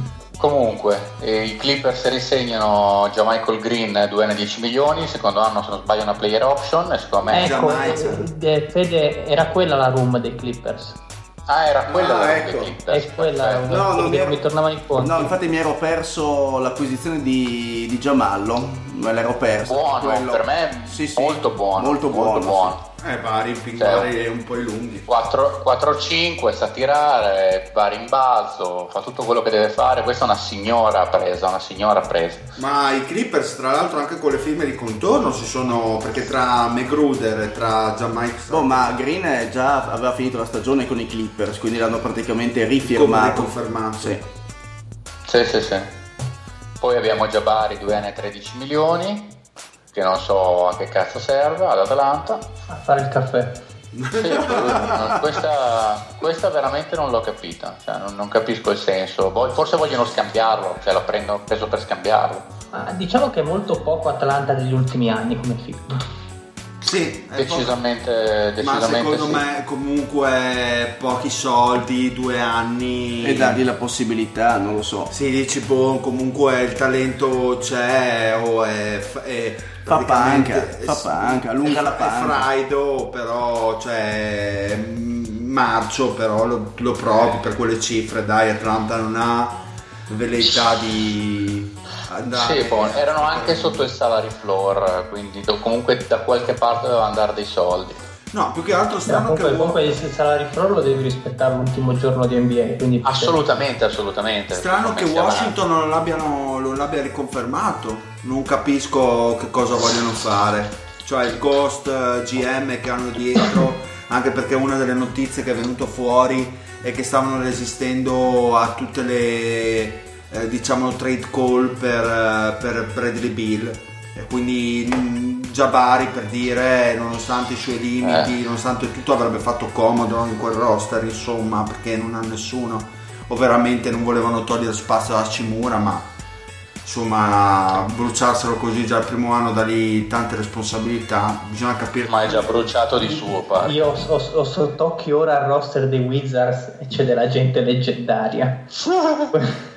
Però tipo, tipo eh, due sere fa che ha giocato in Summer League eh, la loro pick Troy Brown ha fatto tipo guarda adesso te lo vado a 36 pesca- pu- 35 sì ha fatto una roba ufologica Vabbè, ma chi, ma chi- ma chi lo marcava? Il gelataio, tipo, bisogna vedere anche quello. Vabbè, ma quello è chiaro, stiamo parlando di Summer League, però insomma, cioè, eh, non male, dai, eh, nel senso, boh, magari un giocatore NBA, chi può dirlo? Vedremo come continua.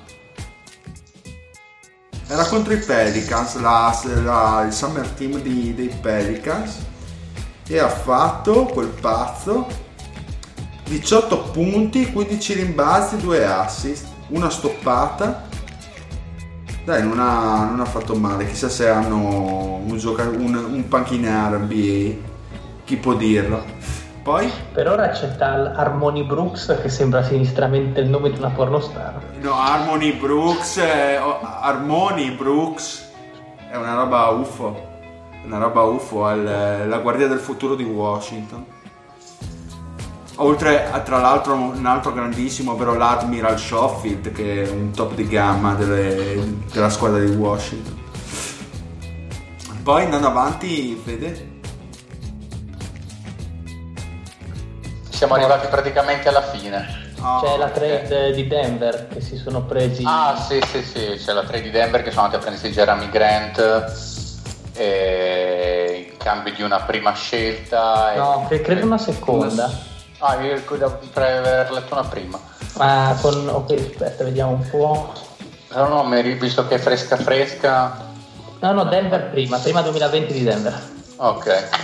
Eh, non so se hanno ceduto qualcosa. Hai, sal- anche hai di saltato il mitico, il mitico Alec Burks che ha firmato un annuale con i Warriors che è ancora in giro per la Lega. ricordavo. Grande Alex Burks. Eh, il No, comunque Fede era una TP, era solo Era una TPE, infatti ricordavo di non aver visto giocatori in mezzo. Tra l'altro i Thunder erano ancora quella di Carmelo. E quando Scusate. scade? Il 25 luglio. Qualcosa mi dice che non lo userà. Carmelo, Sarebbe che bellissimo era- prendere un giocatore da 20 milioni da qualche parte a cazzo di cane, così vanno a 960 milioni di tassa. Beh, gli posso sempre dare un Tyler Johnson a 20 milioni se vogliono pagare la tassa. Cioè ci sta, volentieri. Appunto. Oh, se si trovassero le mani- si trovasse la maniera salariale, ma credo non esista perché loro ci diano gallinari, noi una prima gliela diamo. Comunque io ho anche Hollis Jefferson un anno a Toronto. Ah, non l'avevo mai coperto, non ce l'ho. Fresco fresco, ah, Di questa... no, di ieri sera. giornata. Ah, non, non è- non mi è arrivato. E poi ho anche Memphis che scambia con, in Sin and Trade dell'Ombright ai Mavericks. Ah, quello sì, che ha fatto un triennale da 29 a memoria. Esatto, 3 per 29. Matteo E Johnson. a Memphis Ah beh, aspetta, ma abbiamo anche la trade delle trade. Perché qua su ESPN la dai, sull'altro sito no. Cioè, abbiamo Chandler Parsons eh, Sì. che va ad Atlanta. Ad Atlanta. E Tyus Jones in sign and trade 3 anni a Memphis 20 24 per 3 Ah, que- questa mi era sfuggita. CJ Ma sign, ma il sign and trade sì, eh, Tyus sì, Jones. era un restricted Ah, non, eh, non è stata fatta No. l'offer sheet dopo... no non perché andavano in, andavano in luxury Eh, ma quindi voi chi avete adesso in PG? A parte Tig. Tig e, ba- e Vo- e basta. sì, basta e avanza Ma sì, che ti frega, zio. Ah, Comunque, guardate, ri- ri- rimanendo a Toronto c'è anche Stanley Johnson. ma Sì, che, hanno preso Stale Jones. che errata di giocatori Eh, ma- forti che hanno preso sì, sì, Oh, ma... CJ Miles a Washington in cambio di Dwight Howard, Dwightoni a Memphis. Sì. Poi ho Milwaukee che fa la Donnarumma move prendendo Tanasis Antetokounmpo. Sì, Ma dai. Sì, no, ma dopo la prima giornata e dopo lo scambio di, di Leonard e Paul George, eh, il resto è veramente pacottiglia, insomma. Sono dei paratici. Esatto. Bene, quindi io direi di andare ai saluti ragazzi, la prossima puntata sarà l'ultima, è stato deciso dal eh, Senato dei ma senatori. prima, prima di salutare io farei un, un minutino di off topic per eh, così promuovere le bellezze della Croazia vai Mario Beh, eh, You didn't notice. vi, vi posso solo dire che mm, sì, boh, sopravvalutate. Niente di che state a casa. Nel senso che lei pagate troppo. Ma è il giusto, è il giusto, non, non è mai troppo. Comunque c'è pieno di free agent là. È come il 2021, Sì. Lorenzo, è come il 2021. Sì, sì, esattamente, ma eh, non vi preoccupate, non ci siamo fatti eh, come il portare sulla cattiva strada da queste facili strumenti del demonio, tentatrici, peccatrici e soprattutto donne senza valori morali. è bastato, è bastato, è bastato lo straw per fare quello Mamma mia, che brutta idea, bellissimo se avessi 5 del concluso pomeriggio. semplicemente, semplicemente donne. Sarebbe stato bellissimo, Mario. Sì, eh? Sì, bellissimo. Niente tentatrici, niente, ma soprattutto niente donne. Come per dire tutto quello che hai detto prima erano trans. Guarda, ti dirò, non si butta via niente quasi quasi. Eh, si butta il culo.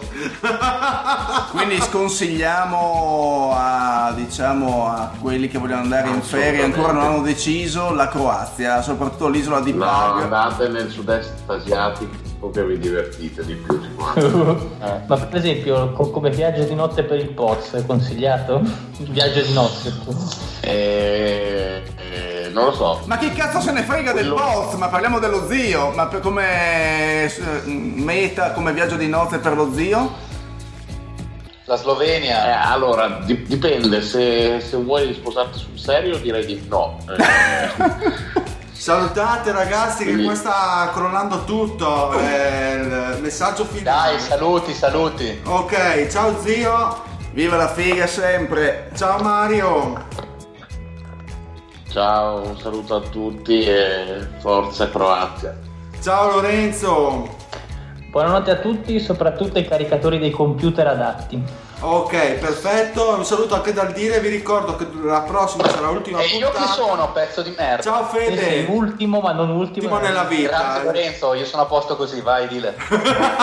Vi ricordo che la prossima sarà l'ultima puntata, finiremo fino a il Maurizio Mosca, era anche ora, e quindi poi daremo i vincitori, i vincitori totali, ok? Perfetto, e alla prossima!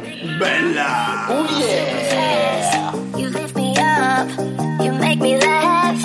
Baby, you're the best I ever had. You're the best I ever had. You're the best I ever had. Best I, best I ever had. You're the best I ever had. Best I ever had. You're the best I ever had. You make my heart beat, beat super fast. Super fast, super fast, super fast. You make my heart beat, beat super fast.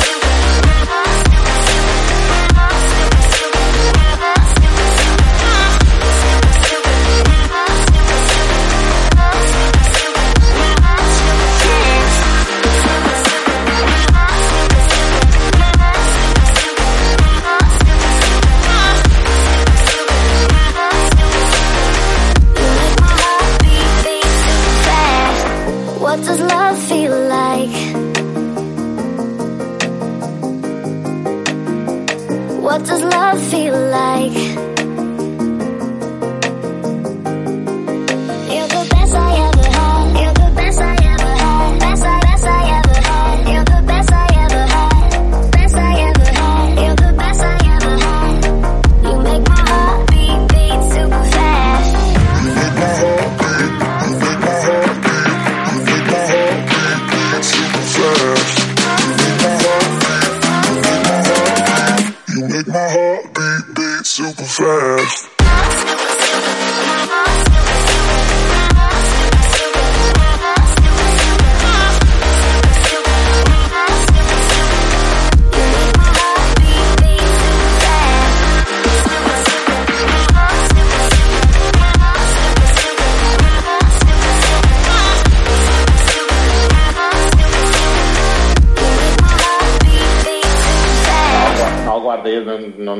Non- voglio più vedere cose del genere perché ho un'età e non fa per me. cioè, No, tra l'altro Mario volevo aggiungere hai un'età e anche un tatuaggio. Sì, ovviamente vedere, non, non voglio toccare. E, No, e no, toccare, ovviamente, assolutamente no, era fuori Ma, sei, ma sei, sei impazzito? Cioè, per chi mi hai preso? Eh, Io sono un esteta. Per sai me? che- Eh? Ah, sì, beh, no, no, no, mi dispiace, ma sai che sono un signore e mi approccio al genere femminile con tatto e garbo. Guarda, la Io per- for- solo col garbo, il tatto non ce lo metti, mi pare, tra i sensi No, utilizzati. secondo me il tatto l'hai usato troppo e solo il tatto. Non usa neanche il famigerato settimo senso, quello che è tra le gambe. Eh, ragazzi. Ma il Ragazzi. Marione, secondo me, il Marione, secondo me, c'è tante di quelle cose che non dice.